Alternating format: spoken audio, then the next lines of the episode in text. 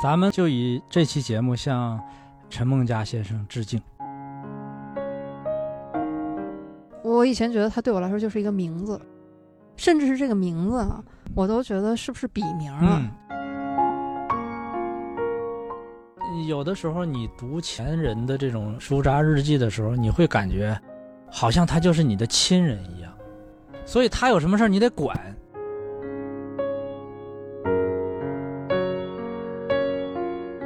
大家好，欢迎来到这一期的银杏树下，我是普洱猫。我是陈小维，哎，小维老师又来了，很欢迎小维老师再次来到我们银杏树下。谢谢大家。当然也是和我们今天要聊的这本书有关啊，嗯因为今天我们要聊的这本书呢是陈梦家和他的朋友们。嗯，我知道这本书真的是从小维老师您的朋友圈儿看到您写的书评，嗯，就是关于陈梦家的对照记。对，我是读了您那篇书评以后大受震动，嗯确实看完以后难受好几天的那种。当然那篇全文啊可以去那个搜一下哈，都能搜到，因为是上海书评发表的嘛。嗯就是因为读了这个书评，但是呢，我还没马上就是去找这本书，嗯直到前几天，您记得澎湃新闻做了一个新书推荐，当时主编郑世亮老师他就推荐了您的新书啊，像钻石一样闪耀。嗯他在推荐语里面呢，他先上来没说您这新书的事儿，他先说了一下您写的那篇书评，嗯他是说，好的书画，您上次也提到了，说那个唐涛先生说的嘛，说一点事实，一点掌故，一点观点，一点抒情的气息。郑老师说，在您的书画里面呢，肯定是不会少的，但是他更激赏的是您字里行间透出的基于个人价值判断的忍不住的关怀。以及细腻深入的对情感体验的续写。所以，他觉得关于陈梦家的对照记这篇书评，郑世亮老师说，不必王婆卖瓜之嫌。作为约稿的编辑，我认为这是最近几年我读到的最好的书画。这个很感谢石亮兄。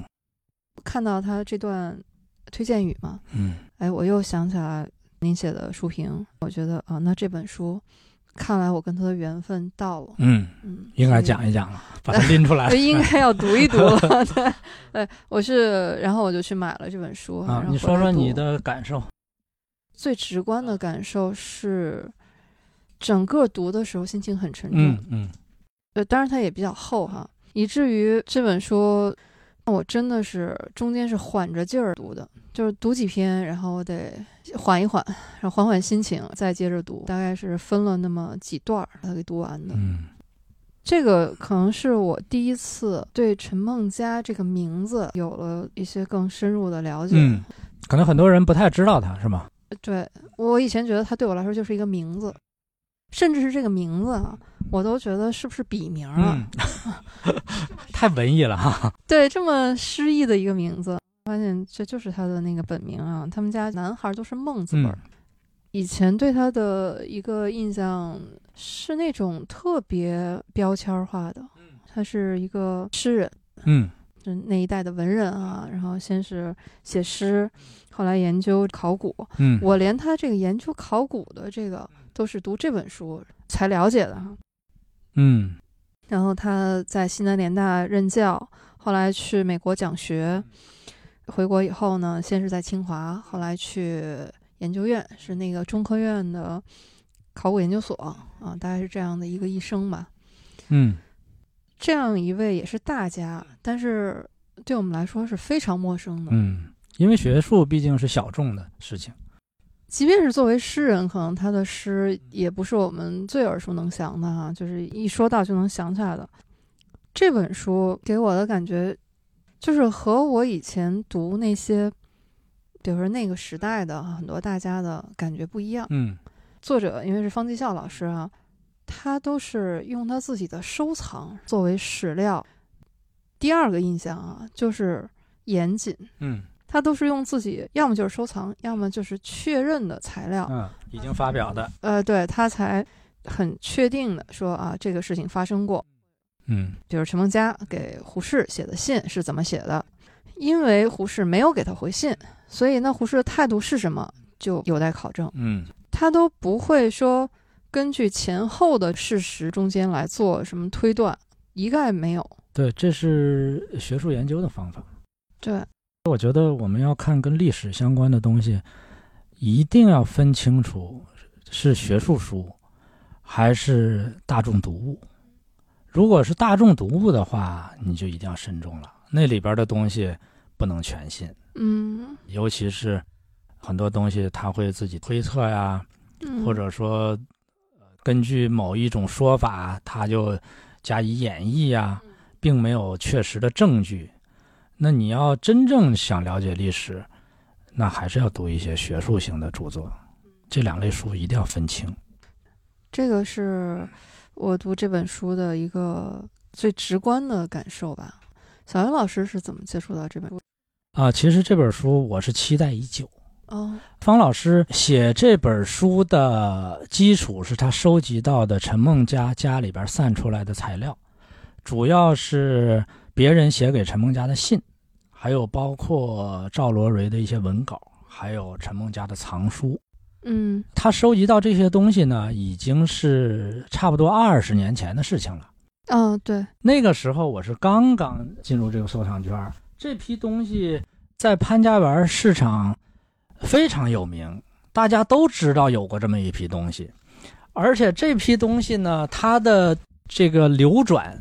它的来龙去脉呢，有一个还挺长的故事，那咱们可以放在后边讲。好的。我读这本书的时候，一方面是对这本书本身，陈梦家先生这个人有了一个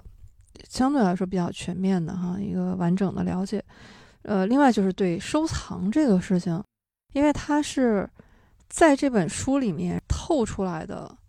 那种点点滴滴的细节哈，这个是就给了我一个全新的体验，嗯，就是由收藏它变成了史料，最后写成了一个人的一生，对，因为你要研究一个人，比如说你写他的传记或者什么什么东西，那你能获得的材料是什么呢？像我们一般人，主要就是市面上看看别人写过的关于他的书里边是怎么怎么讲的。嗯，对，但是呢，其实更加第一手的材料是他自己的书信、日记这些东西。嗯呃，这些东西是不会造假的，而且呢，是他当时的这种叙述，一般来说偏差是很小的，就不会有写回忆录那种，其实已经记不太清楚了，或者添油加醋，或者有的事儿说，有的事儿故意摁着不说，呃，这种都没有。所以，呃，你要写一个人的传记，你必须有他的这个书信、日记这种第一手的材料。所以，呃，为什么期待方老师这本书呢？就这些材料只有他有，哦，别人都没有。所以你要讲陈梦家的事儿，你没有这批材料，你根本就讲不下去。你现有的材料有限，嗯比如说你什么时候去了什么地方，什么时候去洛阳考古，什么时候又被下放了，像这些事情，你没有日记，你怎么可能记得清呢？你说我们连说一个礼拜之前的事儿，我们可能说的都不一定准。嗯何况是十年、二十年前的事儿，所以回忆是非很不可靠的。嗯呃，不管是自己回忆自己的事儿，还是别人回忆你的事儿，都很不可靠。其实，另外就是，我读完这本书以后，我就觉得陈梦家先生确实是一个我们应该对他有更多的一些了解。他这个只作为一个名字，呃，甚至是说百度百科上那些非常基础的信息吧，是远远不够的。我们是不是能先聊一聊陈梦家先生这个人，嗯，他的一些经历吧，他的生平？普尔芒，你先讲。陈梦家先生他是先成为诗人，先是在诗坛报得大名，文学青年，对新月派什 么的，呃，甚至其实现在我们很多人对他的印象都是一个诗人。对，我以前没有读过他的诗，但这次呃，我是从书里面看到，包括也去翻了翻他的诗集。虽然他自己是说他最喜欢哈、野花那一篇，嗯但是我特别喜欢他。他那个《铁马集》里面有一首叫《致伤感者》，你给大家读读。我读他的后半段儿吧，哈，因为我最喜欢的是这句，他说：“伤感在穷人是一件奢侈的事，快乐在人手上，也在人心上。世界不全是坏的。我就读他这句：“伤感在穷人是一件奢侈的事。嗯”读了三遍。这个是他作为一个诗人啊，我现在重读他的诗，我发现确实是好诗。但后来他绕不过去的一段经历嘛，就是在西南联大。读这本书的人才知道，就是他在联大呢也有一些译文趣事哈。对，其中让我大感意外的就是，居然钱穆先生写《国史大纲》是他极力劝说钱先生写的，嗯，就是希望钱先生写一部中国通史教科书嘛。然结后果后这来这部书后来变成经典了。啊，对，嗯，钱穆先生就本来计划写两年，然后一年就写完了，就这个是陈梦家先生极力的劝这个写成的。嗯，这个我以前也不知道。对我也是在这本书里面第一次读到，也包括他在考古上面的成就。嗯我读这本书，我才知道说考古学界有甲骨学之父、甲骨四堂、甲骨四老，嗯有这么一些大家。发现我们对这个学科啊确实太陌生了，可能顶多也就是知道最先发现甲骨文的， 对对对，这嗯这一般人也不明白啊，这对，你也看不懂啊，一般人。对嗯，我们这不妨说说这些人啊。你说那个四堂也是让我学习了，他就说四位甲骨学家是谁呢？是罗振玉，他号雪堂；嗯董作宾字彦堂；龚倭若字鼎堂；王国维号官堂。嗯，你说他们是不是商量好的？就是研究这门学问都得带个堂字儿。反正都是聪明绝顶的人。对， 就是这四位嗯，这四位爷。觉得就已经是有点高不可攀了。甲骨四老，这四老呢，主要是说四九年以后的做出重要贡献的四位学者：陈梦家、于行武、嗯唐兰、胡厚轩这四位。对，反正中国就爱弄这个四、啊四大四大名旦，然后后来就那大家四就大名捕，呃对按照这名头分钱了，对吧？ 那说明至少陈梦家先生在甲骨文的考古方面哈、也确实是有对，造诣很深。嗯很大嗯贡献的。嗯他出国的时候也还研究那青铜器嘛，嗯，就是流落海外的青铜器，这让我有一种什么感觉呢？就是很多人对我们现在来说都是，我们就给他贴一个标签儿，说啊，这都是大师，都是大家，嗯，但是我们对他们的了解太少了。对，，太少。他们到底怎么就是能被称为大家？他们到底在什么地方有成就？成就如何？他这辈子到底是怎么过来的？这就更别说他是怎么过来的了我，知道一些皮毛，两三件轶事，一两件八卦。对，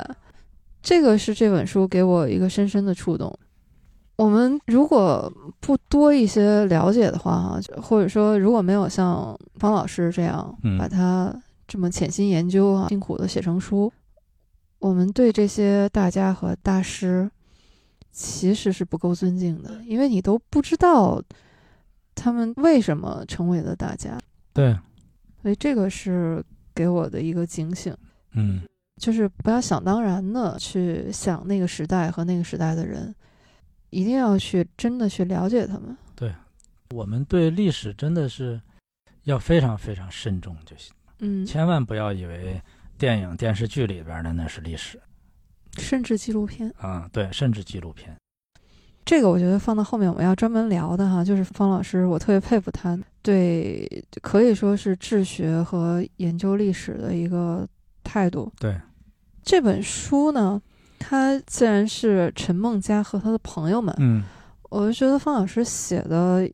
我不太了解，他这本书是一口气写完的吗？还是说他以前就是他每一章，因为他写的，比如说是、嗯，每章写一个人。呃写每章写一个人嘛哈，比如说闻一多先生啊，什么梅贻琦先生啊，他是以前写过吗？然后把他们结集成册吗？呃，他写的这些东西应该以前都没有发表过，但是他是不是，呃，我感觉他应该是前前后后写的，因为从他收集到这批资料到现在呢，这二十年的过程中呢，其实很多年前我就听说他要出版这个书，嗯，所以我特别期待他这个书嘛。但是呢，直到去年才正式出版了。我想这个中间呢，他可能一直都在做着新的修订，或者是在写新的篇章。嗯但是我想他是这么多年慢慢写完的，不是一口气儿，因为这里边涉及到很多史实，你需要去推敲，需要去验证。嗯，对，这本书，呃，其实你看成书哈、它就挺厚的一本书了，可以想见方老师在中间做的这个工作，嗯，工作量是非常重的，很辛苦。对，因为我们收藏圈的人要是写东西的话，最怕就是别人拿出来一个证据，说你那说的不对，嗯，这个是绝对不行的。所以为什么你写东西必须得每一句话你得有来历，你每一句话都不能胡说。这地方我展开说两句哈，这样的说，我做播客做特别踏实，嗯为什么呢？我其实是一样的，因为我节目里有一句话说出去，嗯，那你起码不能犯那种低级的史料性的或者是这种知识性的错误吧？对，哈不能有硬伤。对，特别是涉及到这种有点那个史料性质的哈，哪年发生了什么事儿，是哪些人，嗯，这个呢，我在引用资料的时候就会特别小心。对，孤证不成立嘛，你得再去验证一下哈。但是方老师这本书，他那个信上就是这么写的对，那就没什么可说的了。哎那你就推不倒了，没办法。所以这嗯个我觉得特别感谢方老师，对，所以他这种写法，我也没有什么可再去其他地方求证的了，那肯定就在他这本书里面。对，就好像是你那个法院开庭了，那个呃证人也一人说了一句，突然来了这个证人报了一摞子，嗯，全是实锤的资料。对， 那那你别人你就没话说了。 是，所以感谢方老师。嗯，感谢方老师。书里面他写了很多人，嗯他既写的是陈梦家的，就是呃不光是朋友了，有很多是师长，对，然后还有一些呃也称不上是朋友啊，甚至是可能是熟，人，对，他们这些人本身又是一段历史，对。这种写法的话，我觉得是把那个时代，其实你都是能够前后串起来的。对，其实他这个写法就是一个典型的收藏家的写法。嗯，就是如果我们写一个传记，绝对不会用这种写法。一般啊，我们会写在一个风雨交加的夜，什么什么一个小山村里，突然啊传出了一声啼哭啊一个什么多少斤重的娃娃诞生啊了。在他诞生之前，他奶奶做了一个梦，梦见了一条大白龙，什么这这就是普通的那传记都这么写的啊。然后就开始流水账了，几岁进学堂，然后这这这就是嗯按照生命的顺序。他这种写法呢，实际上是因为他收集到的这些资料呢是这些人写给他的信，嗯，你就可以按这些人来分。比如说，于兴武给他写了五封，闻一多给他写了十封啊，那我们就按照这个五封信、十封信，从这些信来出发，来考证信中的内容，嗯最后自然而然的就联系到收信人和寄信人之间的这种关系。嗯，所以他这是一个典型的收藏家的写法。对，他的那些细节又真实又动人。嗯比如说他写的第一位就是闻一多先生，嗯嗯，因为是陈梦家的老师嘛，嗯它里面有两处细节哈、是让我合上书也是不会忘记的。一个细节呢是，呃，方老师后来不是去采访了一位故人嘛，陈芳女士，嗯她说：“那你当年就是经常去他们家里照顾赵楼蕊老师哈、嗯，就陈梦家的夫人。嗯她说：那你记不记得他们家里的摆设啊都是什么样子？嗯嗯陈芳女士呢就说，我就记得屋子里面书很多，写字台靠墙边上放着闻一多先生的照片。嗯她说我那个时候不知道照片里是谁，我就问陈先生，陈梦家先生就跟他说，这个是我的老师闻一多先生送给我的，我一直就带在身边。他说我去美国的四年，在清华五年，一直都是放在写字台上，嗯、现在在家里面啊、也是对老师很尊敬。对，他就是说，这是陈梦家先生亲口跟他说，什么人都可以忘掉，唯独文先生不能忘掉。嗯第二个细节呢，就是陈梦家在美国的时候，他就往国内写信嘛。嗯为什么说和文先生感情很深呢？就是他给朱自清先生的信里面还在问，说文先生胡子剃了吗？啊，因为那会儿抗战胜利了啊，文先生是蓄须明志啊，对，就是抗战不胜利就不刮胡子。朱自清先生给他回信说啊，文先生已经把胡子剃了。嗯就是这么一个小细节，你就知道他确实是把老师一直对，放在心放在上。心上。对，而且他跟闻一多，嗯，就是我想他那种师生关系啊，嗯其实不是像我们现在想的那种板着脸那种，呃我我觉得其实是一一种非常亲近的那种关系，尤其就是可以跟老师开玩笑的那种。说那闻一多那不爱洗澡，那浑浑身臭烘烘的，老不洗澡啊，这陈梦家都说过。嗯，我觉得他跟闻一多还有一个，他们都是改行的，哦，呃，原来是搞文艺的。你看陈梦家最最早写诗，然后学法律，嗯，最后呢去做这个考古研考古研究嗯闻一多最早是学美术的，嗯，他是从学美术，然后后来又去搞楚辞，又去搞唐学术诗嗯啊，所以对也是从那个文艺转到学术上。闻一多也是诗人，所以我觉得他们是能产生共鸣的。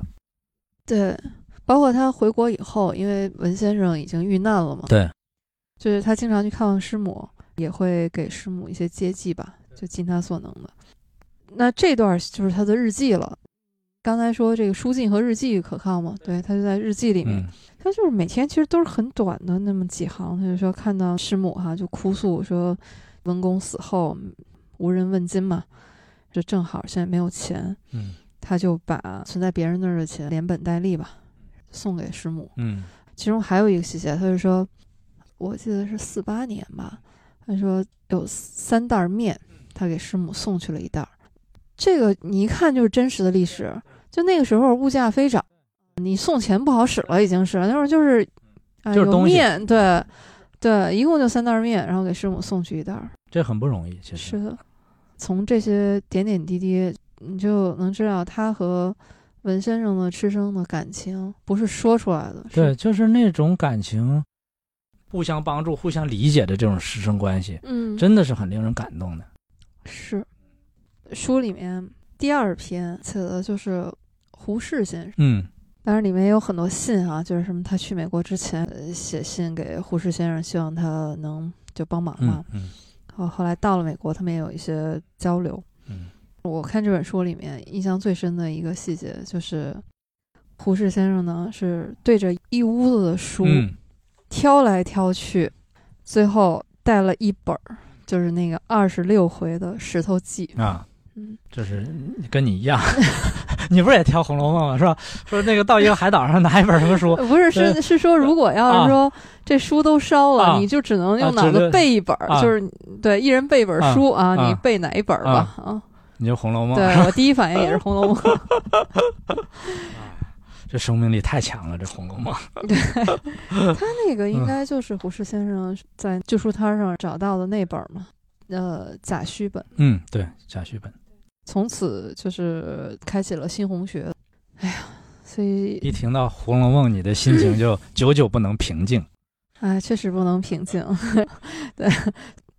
陈梦家先生和胡适先生后来没再见过嘛，他就是保存了一本儿胡适先生的书，是一本日本的《汉书目录》。嗯，但是这个里面呢，我觉得也是，就是处处都透露着方老师的严谨。他就说这本儿或许是胡适所赠，或者是没有来得及还的，嗯就不知道。反正就是，但只知道说他手里有这么一本书，嗯，就是一个这么小的细节，他也不会说给你对他肯定会说也许，他如果是猜测，他一定会说也许，对、啊他不会说就是。对，或者是自己揣测一个、推断一下都不会。嗯哎，但是这个书里面啊，我就觉得要说仗义，还得我们东北人。啊东北人，东北人， 于景武，于老，对对对，同样是四老里啊的于老，对，海城的，对 对对对，我们辽宁人啊，对。看前面的很多老师，反正要么就是师长嘛，那就是尊敬有加，或者是有一些让你还看得挺气愤的人，哎，但是看到于老这儿，嗯，哎仗你义，就觉得对，这那真是痛快。嗯，这这个也是。然后我读我才知道，我说哎呀，我们辽宁，然后还有这么大的学者呢， 我对就，好惭愧啊，这家乡的学者都不知道。你不是买过金玉福的《静物室日记》吗？那也是咱们东北的大学者。呃，对，是，但我之前我只知道金先 生，就是我好不容易出一位这个大家是史学史学大家，对毕，竟我这学问太偏了。但是你看他这个风骨啊，要批判陈梦家，别人都应邀出席，他当面拒绝，对，这个其实是很难很难的。对他到北京还照去，对，一聊聊半天，还鼓励安慰他，是吧？说对你不要沮丧，振作起来。是的，这个真是挺了不起，朋友就是得这样的。我觉得于老也很智慧啊，就是当时唐兰不是也要攻击他嘛，他就是知道说这个事儿嗯必须得第一时间回击，不然对自己非常不利，他就直接撰文回应，也是有理有据，等于当时也是为自己也化解了一场危机吧，很厉害。跟唐兰形成鲜明对比。对，嗯唐兰本来也算朋友啊，虽然是同行相亲吧，对但是这个事情一来，就像陈梦佳说的，人突然就变了。对，一碰上点事儿，他就不是他了。对，这个挺可怕的。看这本书的时候，我也是带着一个问题，嗯就是如果是我在那样的一个环境里面，我会怎么样？我会怎么选择？我自己会怎么样？我会对我的朋友会怎么样？这是灵魂拷问，你的那些朋友会对你怎么样？你可能心里会有一个判断，其实，对，但是我在内心里面桌面推演了一番之后，我只有一个愿望，嗯，就是永远都不要遇到这样的情景，不要遇上这样的事儿。人性都是经不起试探的。对，世界和平吧。对，世界和平。我觉得这里面有一嗯位老先生，肯定是您很熟悉啊，谁王世襄先生啊。啊？对，王世嗯襄那是比较熟悉。那个胡同那个布衣书局的匾，不就王老给提的吗？是啊，哎那是个什么时候提的哎呀，那那那是也是王老快去世那头几年了。啊？那个时候胡同不老上他家收书去吗？嗯，他那个墙上呢写写着呃不签名不什么什么，所以呢，我之前拜托胡同帮我签一个，让让王老给签一个名，但是他也不好意思，因为人家贴了那个字，不嗯，签名可能也是觉得不胜其扰，是，所以最后也没签上。嗯，但是对王世襄确实也是很熟悉，因为他跟陈梦家有很多地方很像。嗯，王世襄呢，年轻的时候呢，也是整天玩儿那种嗯富家子弟、是吧？对他家是真有钱，对，真有钱，嗯提笼架鸟的那种。对但是他很会玩儿，不是说那种胡玩儿是吧对？是，后来呢，知道要做正事儿了呢，也遇上一个很大的冤屈，就是被故宫开除了，是吧？说他那个盗窃呀、什么乱七八糟的，就给开除了。那这个事儿他一直终生都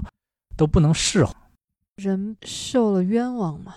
对，虽然后来是给他那个对，到到他老了，他还反复写这个事儿，就是要给自己申冤。是，方老师写这个书，然后我总关注这个陈梦家这个事儿。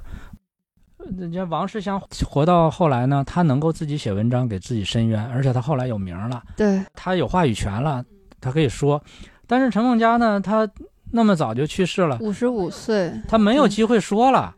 那这个怎么办呢？只能后人我们帮他说，我们帮他这个委屈。我就是一想到陈梦家，我老想到那个崔健那首歌，就是叫《时代的晚上》，它里边有一句歌词就是说：“我的心在疼痛，像童年的委屈。我的心在疼痛，像童年的委屈。这不是那么简单，也不是那么容易。”为什么说像童年的委屈呢？因为童年小孩儿有口不能言啊，嗯，他有口不能言，那怎么办呀？那得有人帮他来诉说这个委屈。所以我觉得，呃，方老师这本书就是能够帮助这些受了委屈的人说出来他们的委屈。对，这个是一个特别重要的事情。对，这个也是您书画里面说的那句，您觉得这个是最大的意义吗？对，这是最大的意义。那篇书画真的也很推荐啊，大家可以全文去搜索读一下。而且王世襄跟他呢是有共同的爱好，对他们都是收藏名式家具嘛，嗯对，收藏名式家具，对各种小物件儿都充满了兴趣，嗯，嗯也都好听戏。他们俩真是就是同好。真的是知音，对，呃，彼此讲什么都能明白。也是校友，他们都是燕大对的，，都是燕京大嗯。学的。嗯，而且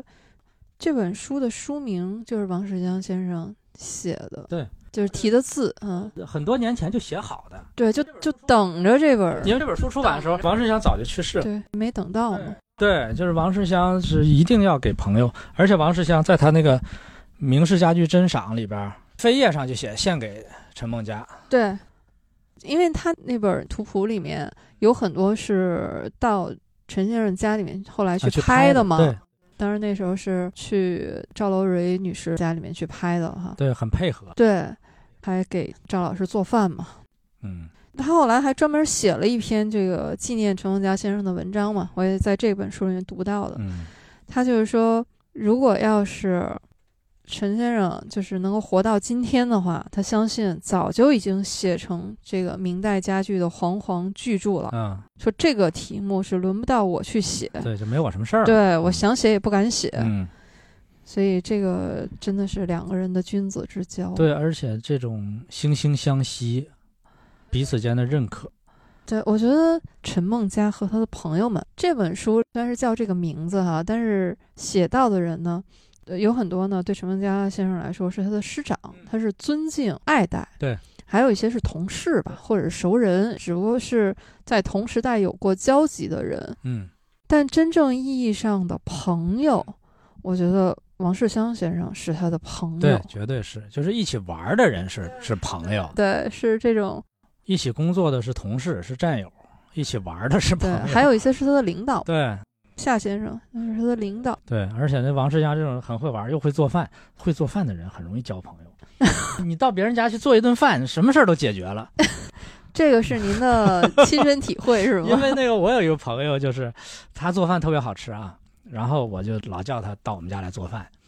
我跟他一块儿去海鲜市场嗯，买了海鲜，然后到我们家他做，做完我们一吃一聊，哎呀特开心你说的不是悟饭吧？啊， 不是午饭，不是午饭，嗯，是另外一位对哦 会做另外饭一的。个啊也也是做的特别哎，好为，什么你的朋友都这么会做 饭呢？不是因为会做饭的能成为你的朋友啊， 说反了， 好吧。所以还得抓紧练做饭，这个太有用了，哎，你要说这么说也是，书里面写赵罗蕊女士嗯也是很会做饭，嗯，当年也深得就是老师同事们的好评哈。，对对所以有一位会做饭的夫人也很重要。对嗯对，可惜就是后来生病了，那就做不了是的，那是很可惜。嗯，对。但另外一位朋友，啊。可能就是书里面写的那个方信啊夫妇。蔡方信。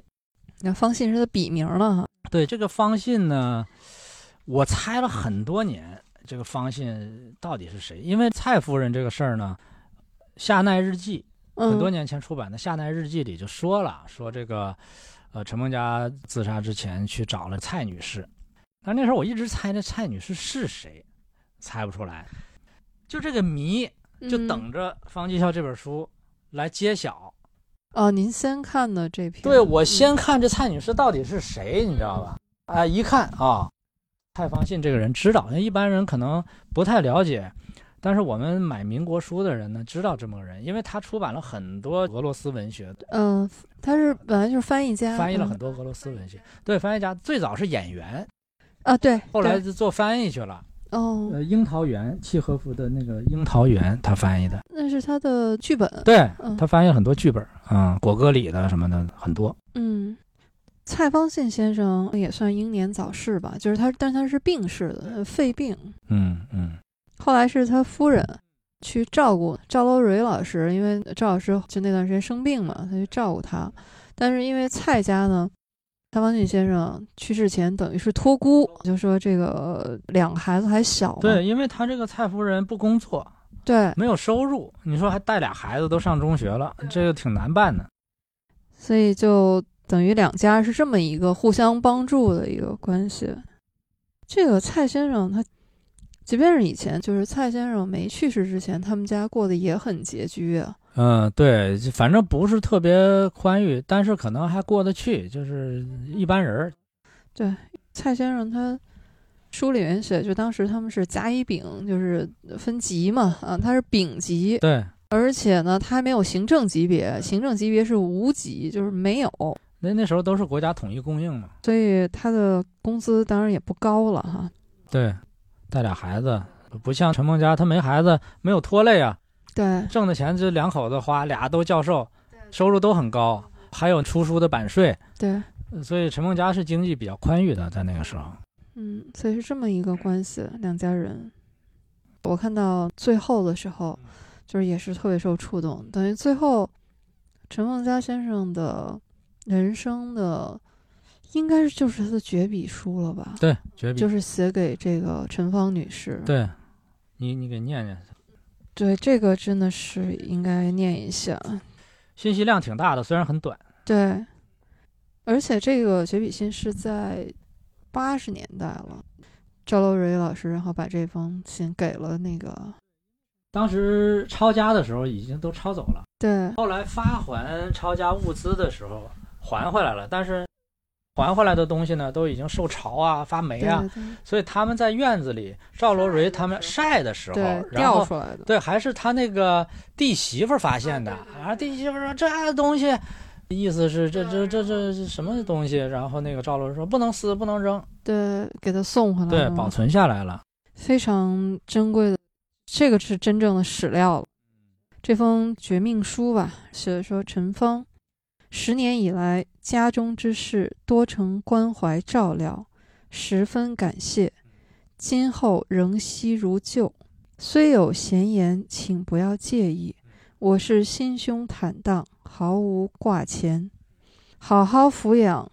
丁佩这两个孩子的名字哈，别已。陈梦佳，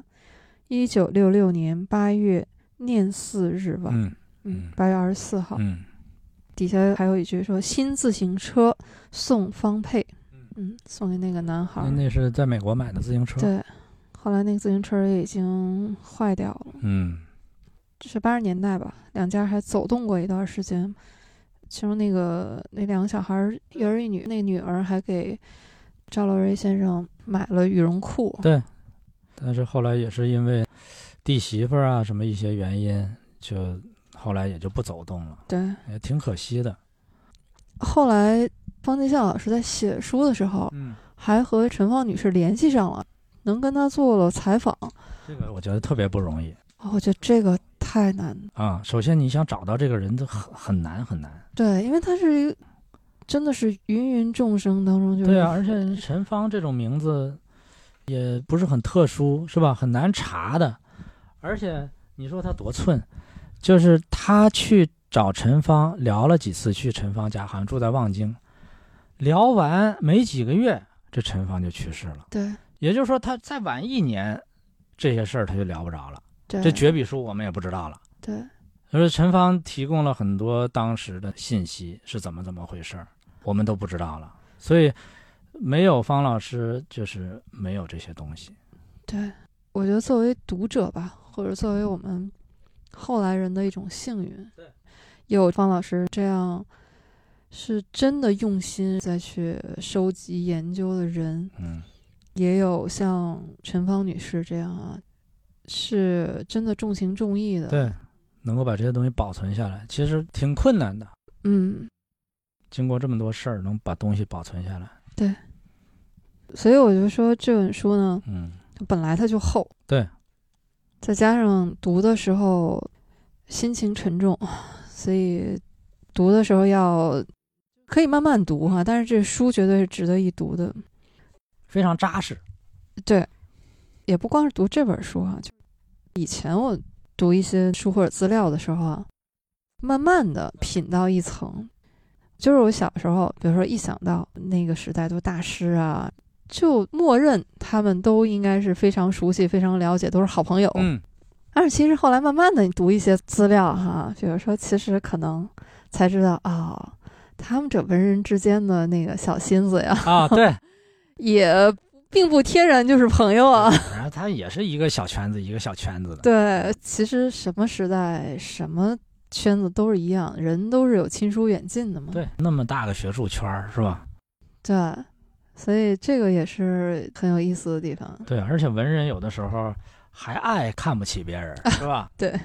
就是有的时候看一些当年那些人写的小说啊，有时候也能看出一些影射啊。这对，嗯。要想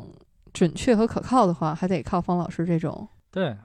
或者是就是学术性的这这种论著，对不能是这种科普式的。他这个书里面啊，还有一个小细节哈、为什么我说他特别扎实严谨？就是他说陈梦家先生在西南联大的时候，他七年嘛，他就有一次是要从副教授晋升成教授，嗯然后里面就详详细细的写了，说这个当年教育部有要求，说大学你都必须要有聘任委员会的这种制度，所以呢，你这个聘任委员会也要有导师，然后推荐，要写推荐的理由，还要开会，就是说开这个聘任委员会，研究审议，最后才能说你批准了，才能评定啊你是什么资格。对对，啊，我就觉得说，其实这些都是以前我们在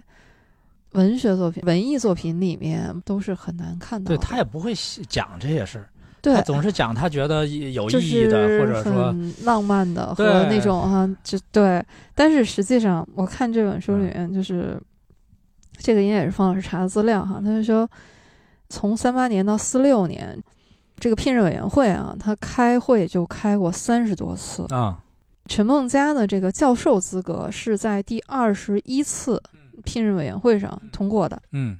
当然，方老师举这段史料，它是有意义的哈，它是为了证明坊间传闻说陈梦家能够升教授呢，是因为闻一多对他特别关照和提携，但是其实并不是，因为当时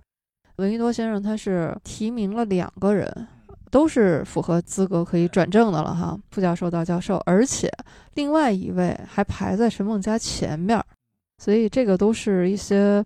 你也可以说它是一个必经的程序哈，所以所以这个都是很严谨的。对，其实历史上做出的每一个决定，我们就看到一个结果，实际上它的过程都是很复杂的。对千万不要很简单的去想，比如说六十年代初的时候成立上海中国画院，那么谁当这个院长？我前几年去上海看过一个展，就是上海中国画院的一个资料展。嗯一开始呢，选的是吴湖帆，大家都认为是吴湖帆是最有希望的，但是最后定下来的呢，谁都没想到，最后定下来的是丰子恺。其实丰子恺一开始大家根本都没把他列入候选，一开始认为不是吴湖帆，再不就刘海粟，嗯或者是呃那几个老的大家，嗯那个资料展上呢，你看就特别有意思，就是来来回回的这种审批，先提名了谁，然后上面说再想想，一个是领导在想，另外一个呢，所有的画家自己推荐，就跟现在选世界足球先生似的，每个国家队的队长你可以提名三个人，排一二三，就是那个提院长的时候也是这样，你就从那个资料展里面几个人的提名，你就看他们之间的这种关系，很微妙，很有意思，所以绝不是非常简单的。你能对透过这种细节，你能看到很多很多的东西，人物之间互相的关系，他的好恶，他的小心思，甚至是嗯像有的那个 C 罗，他不选梅西啊，哎，这因为这梅西我选他，他就他又多一票，不行，他是我的主要竞争对手，我不能选他， 就就这种小心思，很嗯特别有意思。对，就是给我的那个触动是什么呢？就是比如说西南联大，我的一个反思就是说，可能我们把它过于浪漫化了。过也不要过于崇高化，任何东西也别把它过于崇高化。对，呃它当然是一座高山对了。，我为什么说可能把它过于浪漫化了？就是我们看到的都是一些很文艺的叙述，那是它的一面。嗯，但它的另一面，就是它作为一个大学，而且又是三个大学这么这个联合的一个情况，它的那个管理，它内部的这个运转，它一定是有着一套，即便在现在来说哈、也是很严谨的一套流程的，不能是说那么随心所欲对，的。而且它实际上是一个不得已而为之的事情。这个给我触动就是，你很多东西你要看，再往深里面看它。就内在的对一些东西，要看它内在的东西。表现出来的可能是他的风貌，是他的气质，嗯，但是他内在的东西呢，是保证他能够有序的运转。他怎么能够呈现出这样的气质呢？对，对，其实靠的是它里面的这种管理，所以这个是给我触动很深的。嗯，这个也是我觉得方老师让我觉得很佩服的地方，他就真的是一分证据说一分话。对，这个你就是拿史料说话。对，有没有回信？有就有，有信信上怎么说的？所以他这里面写了好几处，都是说，因为没有回信，所以他的态度是什么不得而知，嗯或者是事先知不知道这件事儿，嗯态度是什么有待进一步考证。对，就是别编，别猜，对，别乱猜。啊呃，对我们刚才说了这么半天，都是在说这本书，说陈梦家先生啊。嗯，关于这位作者，就是方继孝老师，啊呃，方老师，我虽然跟他不算特别熟啊，呃吃过几顿饭，但是呢，方老师在我们收藏圈是很有名的，因为他是最早的一代收藏名人信札墨迹的大家。他是从九十年代初，按照他自己的说法，一直到二零零六年，他得了一场大病，哦从此就基本上退出这个圈儿了。就是这十几年里边儿，他一直是潘家园是排名第一、第二的大买家。嗯在早期的时候呢，买这些东西主要就两个人，一个叫许川儿，一个就是方老师。那许川儿这个人也挺有意思，许川儿就是一个可能是个包工头儿，回民，嗯整天特别邋遢，不修边幅，就这种臭烘烘的那么一个人。但是呢，对这些东西呢特别热爱，很有知识，外语也不错，就是不顾一切的买这些东西。他的做生意就是好像是他是有一个包工队儿，就专门帮院校还有企业修锅炉，哦干这个，然后还开了一个小饭馆儿。哦收入也不算太多，但是呢，呃，他没有家，哦，他就所有钱都来弄这个。是为了这个才去做这些生意的，看来是对，就是九十年代的时候呢，他跟方继孝是唯一的竞争对手。哦那个时候这些东西呢，是买方市场，这卖东西的都不知道卖谁去，哦，没人要。对所以呢，就是买的人这两个人就可以随便挑，都是求着你买。那时候是这个，因为那时候连潘家园那个旧市场那个都没建起来呢，哦那时候都是那华为西里那儿一片空地，卖书的那个收破烂儿的呢，就是两个书柜儿往地上一戳，中间拉根绳儿，然后呢，那信札呀什么就拿那个夹子夹那绳儿上，就那么卖东西的。那时候都是，哇塞，就现在看想想暴殄天物啊，这都对是，你想那时候东西多呀，因为那时候企业家庭都搬家嗯住新房，那旧的东西，尤其书啊什么都占地方，所以就都不要了，就扔在那儿。那时候东西特别多，陈梦家这波东西呢，很传奇。嗯一开始呢，用方老师在《缄默纪元》里边对里边讲过，这批东西呢，他最早是在那个北洼村儿亚运村那边一北洼村儿嗯一个书贩子家，他去那个书贩子家买东西，哎，一看着他那个写字台上，呃，放着一些明信片儿，嗯一看呢，哎，都是写给陈梦家的明信片儿，哎，他说这东西好啊，就很便宜，就把这些东西都买了。嗯他问还有没有，那小贩儿也支支吾吾的不说。后来呢，又卖给他一批东西，就是一些赵楼蕊的文稿，嗯，还有二十多封书信，嗯他这些陈梦家朋友的书信，哎，也都很便宜就买了。后来那个书贩子不说，他也就没问。据方老师说呢，后来许川知道这个事儿了，哦许川就把那些书贩都骂了一顿。哎呀，啊骂给卖给那个老方了，嗯您这卖我呀？然后这个许川呢，就驻扎在那个北洼村儿说驻扎了一个礼拜，这些书贩子家里边儿，天天跟他们吃饭，天天请他们吃饭喝酒。 嗯最后，许川把这些陈梦家的东西全部买了。结果呢，许川他这个命运啊很坎坷。哦，后来突然说扁桃体癌，哎呀，说有一回有个人就在潘家园碰上他，就是许川就拍他肩膀，回头一看，哎呦，许川怎么变这样了？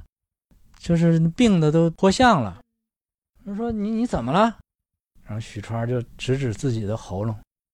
意思就是我不能说话了，说不了话了，就说不了话了，还逛潘家园呢，就这么人，这是热爱啊，哎，真热爱。真热爱，嗯结果没过多久，就许川就死了。哦，死了以后呢，陈梦家的这批东西就又被当初买下这批东西那五个小贩儿给收购了，又哦买了一是遍、回购了，这是嗯啊，对，又嗯回购了。回购了以后，那许川去世了，只剩下方继孝一个买家呢，就给方继孝打电话，然后方继孝说是多少东西呢？就是那种带棚的大卡车，两车。哇，然后他们当时这几个小贩大概是花了十几万。嗯方继孝说呢，给你们每人加一万，嗯，可能就加完以后就二十多万，每每人加一万，我都要了，买了。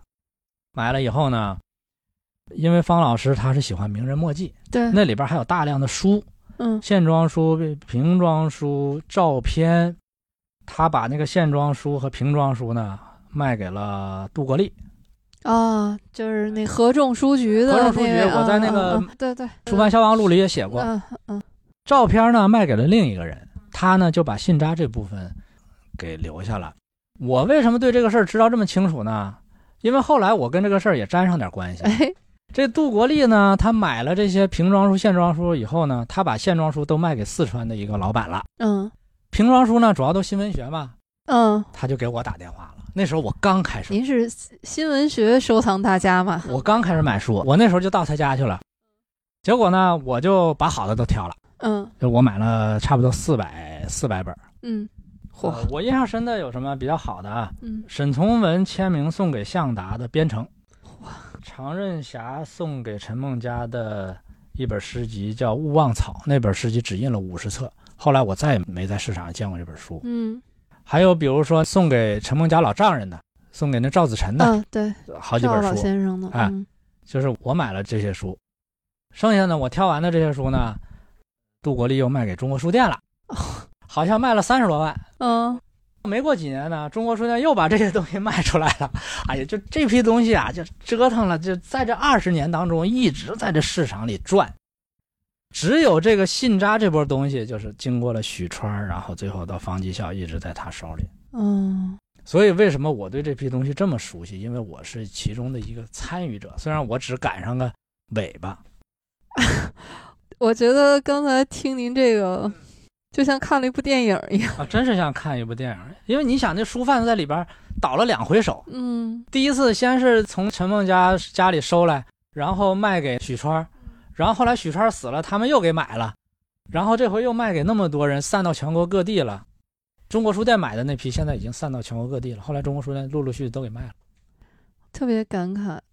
我觉得这是一批物件儿的命运啊，其实也是人的命运就在里面。所以你想想，如果是陈梦家是没有那样死去，如果他后来一直活到改革开放之后，他的东西可能不会这样流散，至少，可能他自己也会写成书啊，或者是对，或者他可能会捐给某个大学啊或者什么东西。对就是能够集中的那个保管起来。对，所以这个事儿是挺令人感慨的，就是文物的这种流转。为什么那个，但是还有书籍会拍这种片子呢？嗯，就是其实这里边儿挺令人感慨，因为它这个书背后都是人的故事。哎，我好期待您下一本书啊。你收集到陈梦家的东西，我为什么对他倾注了这么多的感情？就是十年前我就写过一篇关于陈梦家的文章，很长，差不多有一万字。十年以后呢，我看了方老师这本书，我就很有感触。十年前的那篇文章里，我的一些疑问，他帮我解答了，嗯所以我是很有感触。嗯，我读这本书的时候，您不是指导我说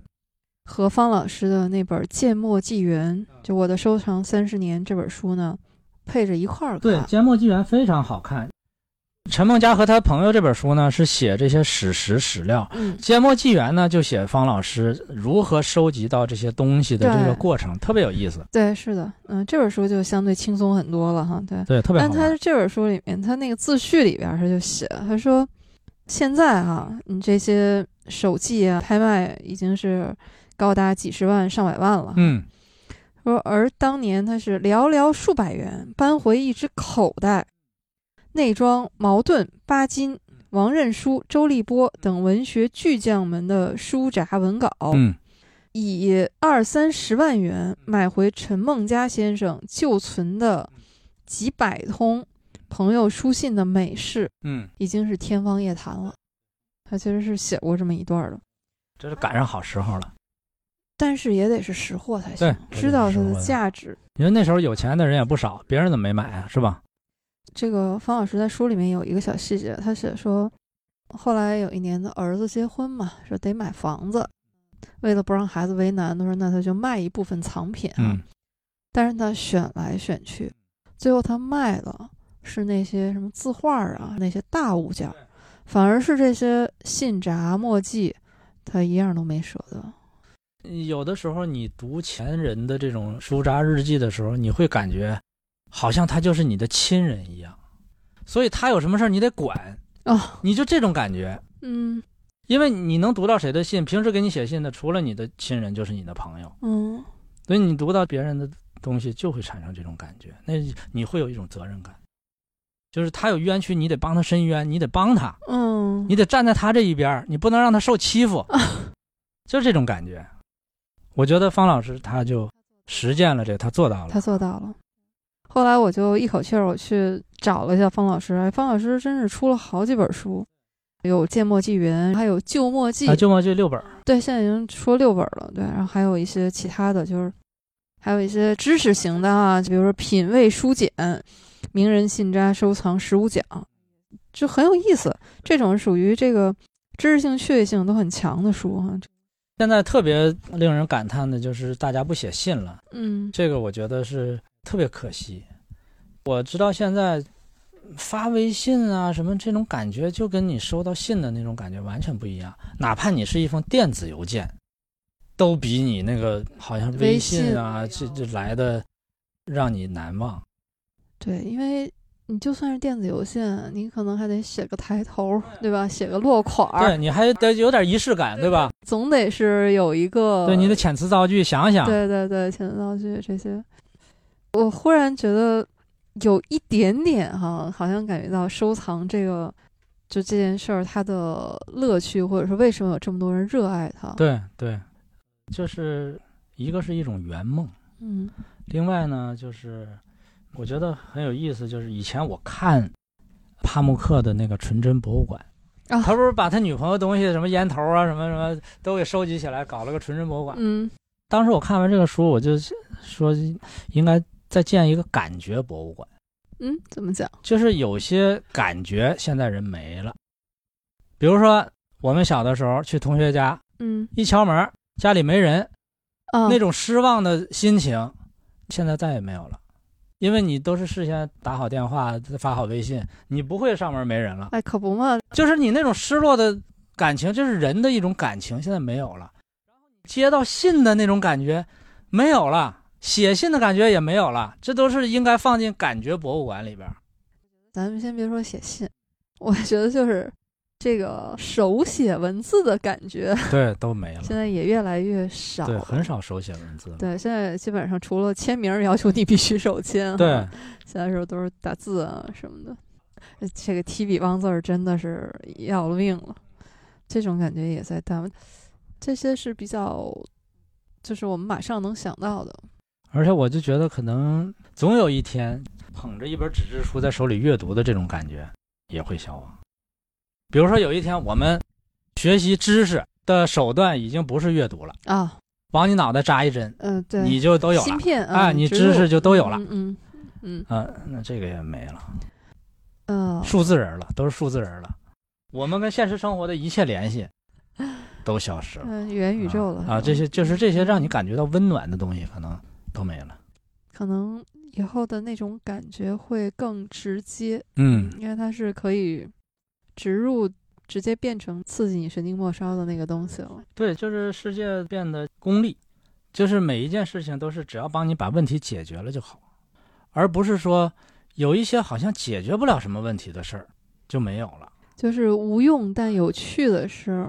或者是让你觉得多元化的一些东西没了。对，其实这个嗯播客这个东西 啊，就是属于这个，啊、嗯无用但有呃趣，你真是没 啥用。是， 你录的人吧，在这儿花时间聊的，哎，还嗯，就是觉得特别有意思。听友呢，然后也花了这时间来听，但是你说真的，它有什么用？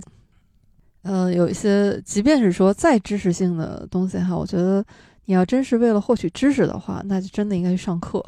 应该上课。真的去搭建那种知识体系，这个是播客是没法带给你的。对，就是不能取巧的，这个不能取巧。就是播客这个东西，你就用声音陪着你，嗯，不管是路上，对，嗯是一种陪伴。其实我有的时候开车的时候听播客，就觉得是一个陪伴，好像有个人坐在你边上跟你聊一聊， 对，就这种感觉。嗯，特别是你肯定你喜欢听的都是一些你感兴趣的这种，就是无用但有有点意思吧，啊，有价值。无用但有趣的东西。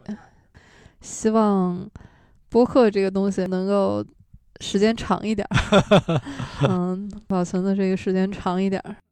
关于这个收藏这个事儿，嗯因为我对这行完全不懂哈、就是在这个收藏界，它是不是也是分门别类的呀？对比如说像什么墨迹、书信什么的，这是算是一个大类吗？对，，一个大类，书信、墨迹，这个这个大类人很少，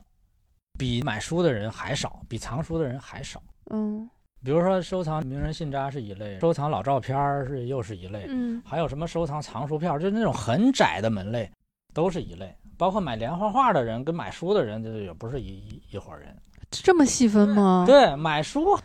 你说你要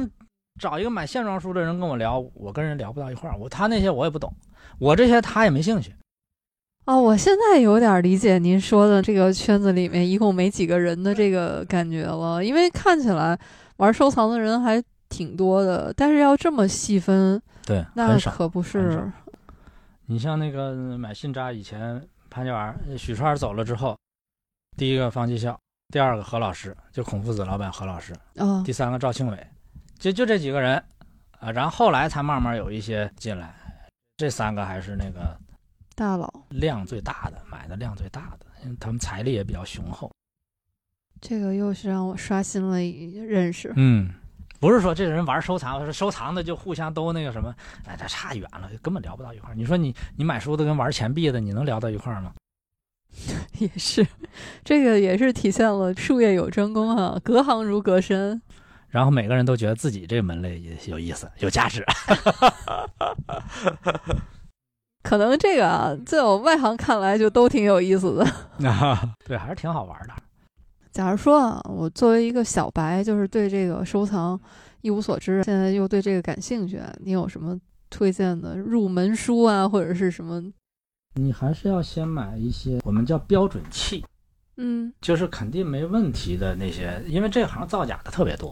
哦，你对，千万不要那个贸然的就就就去买。嗯你先买一些标准器，多去看看展览，练练自己的眼睛，就是起码一些比较低劣的伪造你能看出来。嗯那高仿的那种，成名已久的人也可能买错。嗯另外就是知识的积累，你从信的内容你能看出来它有一些破绽，有些毛病，你能看出来。呃，除了书法以外，就是不断的提升自己的眼力，嗯，这是一个非常漫长的活儿。对，特别是练内功这块儿确实不容易。当然，除非你特别有钱，你特别有钱，那你就去买那个大拍卖公司的嗯，大牌的东西，买最贵的，那一般都不会假，那就看来就是甭管有钱没钱，都得练眼力，都得练眼力。你要是刚入行，你可以听听别人的意见，嗯，就是那些比较资深的人，你问问别人的看法，嗯哎，让别人帮你把把关，哎这挺重要的。像陈梦家先生的这些书信哈、我觉得也是遇到了他的归宿吧。对，而且像那时候的很多东西，你如果没有这些人买，真的就毁了，就扔废品站里就就变成垃圾了，然后就送这造纸厂，真的就没了。这个听不得，嗯，太心疼。对呀、所以那个收藏的人，我觉得是很有功劳的。嗯那历史上的那些著名的东西，那都是靠收藏家传承下来的。嗯要没有你王羲之那些这贴那贴的，能留到现在，虽然也是后人那个临的，嗯，但是你唐代、宋代的东西，你能留到现在，那没有这些收藏家可能吗？这个里面其实就是它的价值是多方面的。对，嗯嗯，它有的有史料价值，也是一种价值，甚至可能是更大的价值。对，我不太懂啊，看一段资料，就是说这个你古代的那些物件儿哈，它的价值的高低吧，除了它本身的，你说什么材料做工那个一方面，关键是看它上面有没有字儿，对有没有一些文献的和史料价值。中国人一向都是静惜字旨嘛，啊，对文字是很在意的。没有这些记载的话，我们是没有办法去了解几百几千年的事情。对，我们是从这本书啊说到是收藏，嗯我觉得这本书本身就让我很感慨了。然后刚才听您说这个收藏界的这些故事，也很唏嘘。对，其实你像方老师这种收藏家，你说收藏家考虑不考虑经济价值，肯定是要考虑的。嗯但是好的收藏家，经济价值一定是次要地位的，嗯这个大家应该看到，绝对不是说我为了买了我再卖了赚钱，这绝对是次要的，否则你是成不了大收藏家的。你啥子东西都买了就卖了，都你还能留下什么呀？哦，那所以对这个是还是一种热爱。这个我觉得是读这本书和陈老师聊这本书我的意外收获。嗯因为以前我是知道您收藏新闻学方面的书嘛，啊，这个说到这个新闻学嗯也特有意思。啊我开始就是第一次是听史航老师那个《史航说书》，他不是说过您那本《好书之徒》嘛，嗯他就说陈小维是在这个新闻学收藏方面属于也不捡漏，反正就是靠这个文准狠啊，大概这个意思。 嗯，捡不着主要是。哎呀，我当时我的脑子里面先闪过一个，我说新闻学嗯就是那个新闻广播的那个新闻，啊这教材有什么好收藏的呢？ 然后这是收藏了各个学校、各个院校的嗯新闻学教材吗？这个啊 然后后来才反应过来啊，是那个啊！呃新闻学，对，一开始文 我在学电脑上一打字出来的就是你说这个这个谐音梗真是害人。 啊，对，因为我知道您是收藏新闻学方面的嘛，嗯但是听您这么一聊的话，发现整个收藏界它更是一本大书。对嗯，所以我还挺期待您下一本书是不是？就反正您的这个旧书宇宙嘛嗯，对对对，反正一一直对，都会在一本一本的这个写下去。对我跟他没完，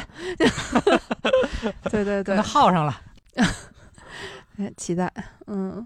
对，下一本已经开始动笔了吗，没有没有没有， 没有得休息休开息玩是笑吧？开玩笑。很期待。我这么说，我也不知道这个是不是有点大言不惭哈，但我真的觉得这一期也是多多少少是带着一点责任感在聊这本书，我就非常希望这本书呢，哪怕有一位听友听，然后去看了这本书，我觉得都是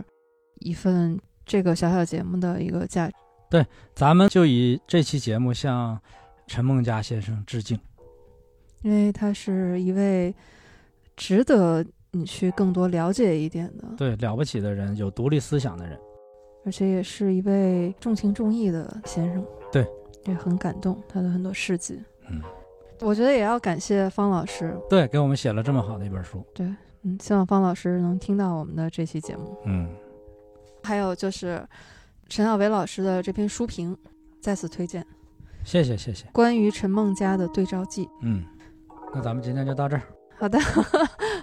那我们今天这期节目就先到这里，欢迎大家收听订阅我们的节目《银杏树下》，嗯，我们也期待陈老师啊下次继续，没事儿就来。哎，那可太好了。嗯好的，谢谢大家，拜拜。好，谢谢大家。